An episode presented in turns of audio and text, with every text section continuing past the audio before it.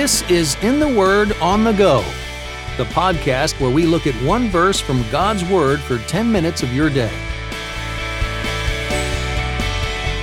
Welcome to In the Word on the Go. I'm Champ Thornton, your host. Whether you're listening by yourself or with a family, this podcast is here for you to spend 10 more minutes in God's Word while you go about your day. In each episode, I get to interview one person about a favorite verse from the Bible. And today I'm glad to welcome Chris Davis. Chris is pastor of Groveton Baptist Church in Alexandria, Virginia. Previously, he pastored for 11 years in Arizona and is a graduate of Phoenix Seminary. Chris is a musician and a writer, and you can read more about him and his articles at his website, therodandstaff.com.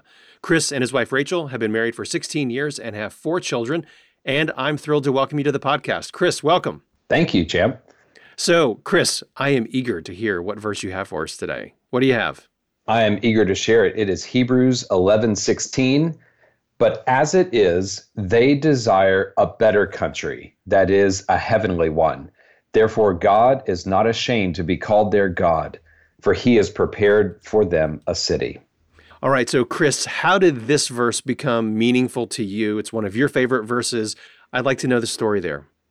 I would love to share it. It's especially, I'm thinking of some of your listeners who may uh, read the Bible at home or at church. I know I, I have twins who are 13 and a 14 year old daughter, and they read it because they love me and they you know they want to please me and my desire for them to know god's word. They don't find it necessarily super exciting right now and i'm guessing some of your listeners maybe in the car listening because mom and dad put this on. Hmm. and i want to share a story uh, of how this came meaningful to me when i was about 13 years old. I was cleaning my room uh, again not by choice but our, our whole family was assigned to clean our rooms and i found my great grandfather's old bible on my desk. Mm. I had some older friends at church who had been t- talking about what an amazing book Hebrews was, which is in itself is a story of having you know good influences in your life. Wow. And so I picked this up and I said, well, let's see what's in Hebrews. I didn't know what was in Hebrews, and I read this verse. And when I when I read it, I felt this excitement in my heart that I had never felt before when reading the Bible.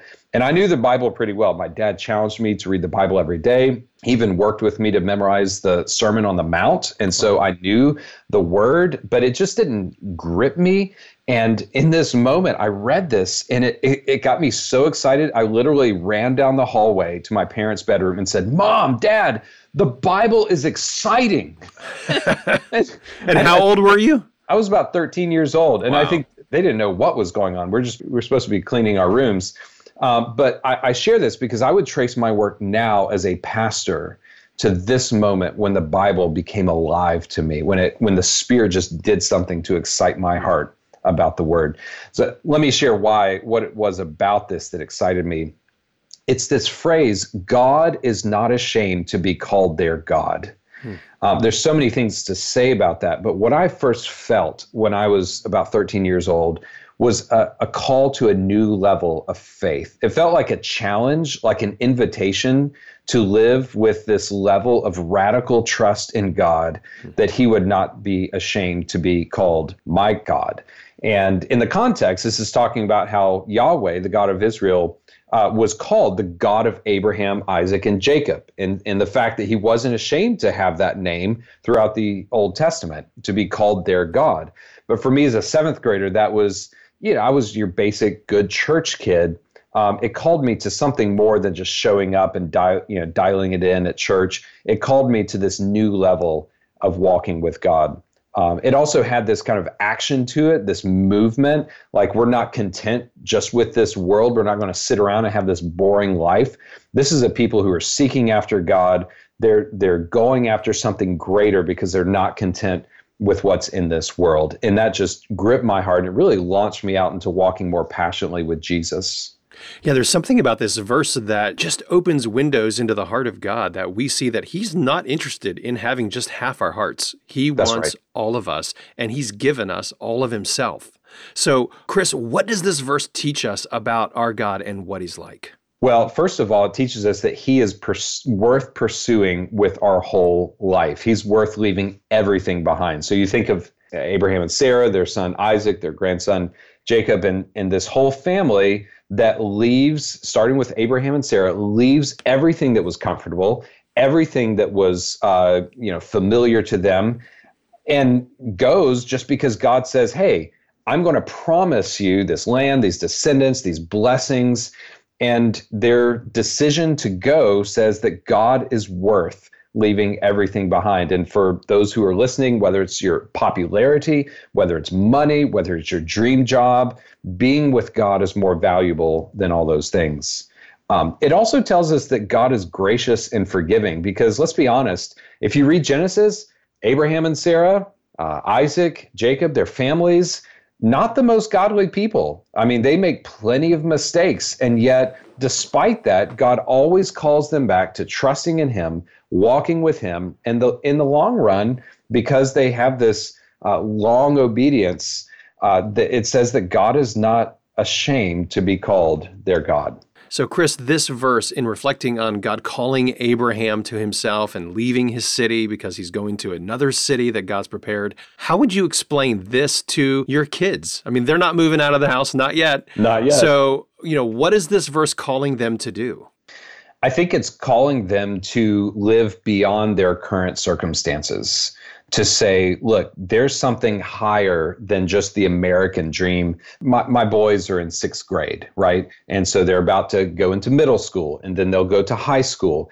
And, and to look down the line at what their future is to say, the, the aim of your life is not just get a good education, find a spouse, get a job so you can live a, a happy American life and then die the end that there's this transcendent kind of elevated calling to your life, something higher and bigger and more purpose giving than just whatever your uh, classmates might be living after.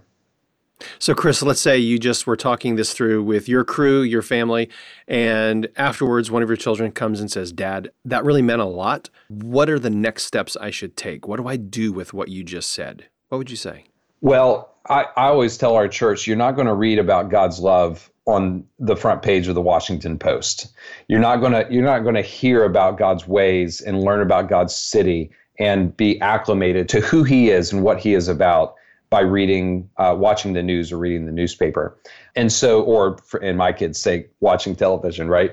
And so I would say get in God's word is the next step because we want, if we truly long to be in God's heavenly country with God, then we will want to know God now. We won't want to pursue him and understand him and hear his of his love for us and his kindness towards us in Jesus and we will want to understand what it means to to live like he wants us to live in this world during this time. And so really our calling is to to pursue God through his word and through prayer and in that to become citizens of heaven that are here on this earth living out figuring out what it looks like to live faithfully on this earth as we travel toward our heavenly home well chris thank you for pointing us to hebrews 11 16 and to this good counsel for all of us would you just close our time by praying for us absolutely Father, I thank you for each person who's listening to this. I pray that your Holy Spirit would cause your word to become alive in their lives. Would you call us to a life of pursuing you, of a higher calling, of leaning into and journeying toward our heavenly home? We want to be with you forever.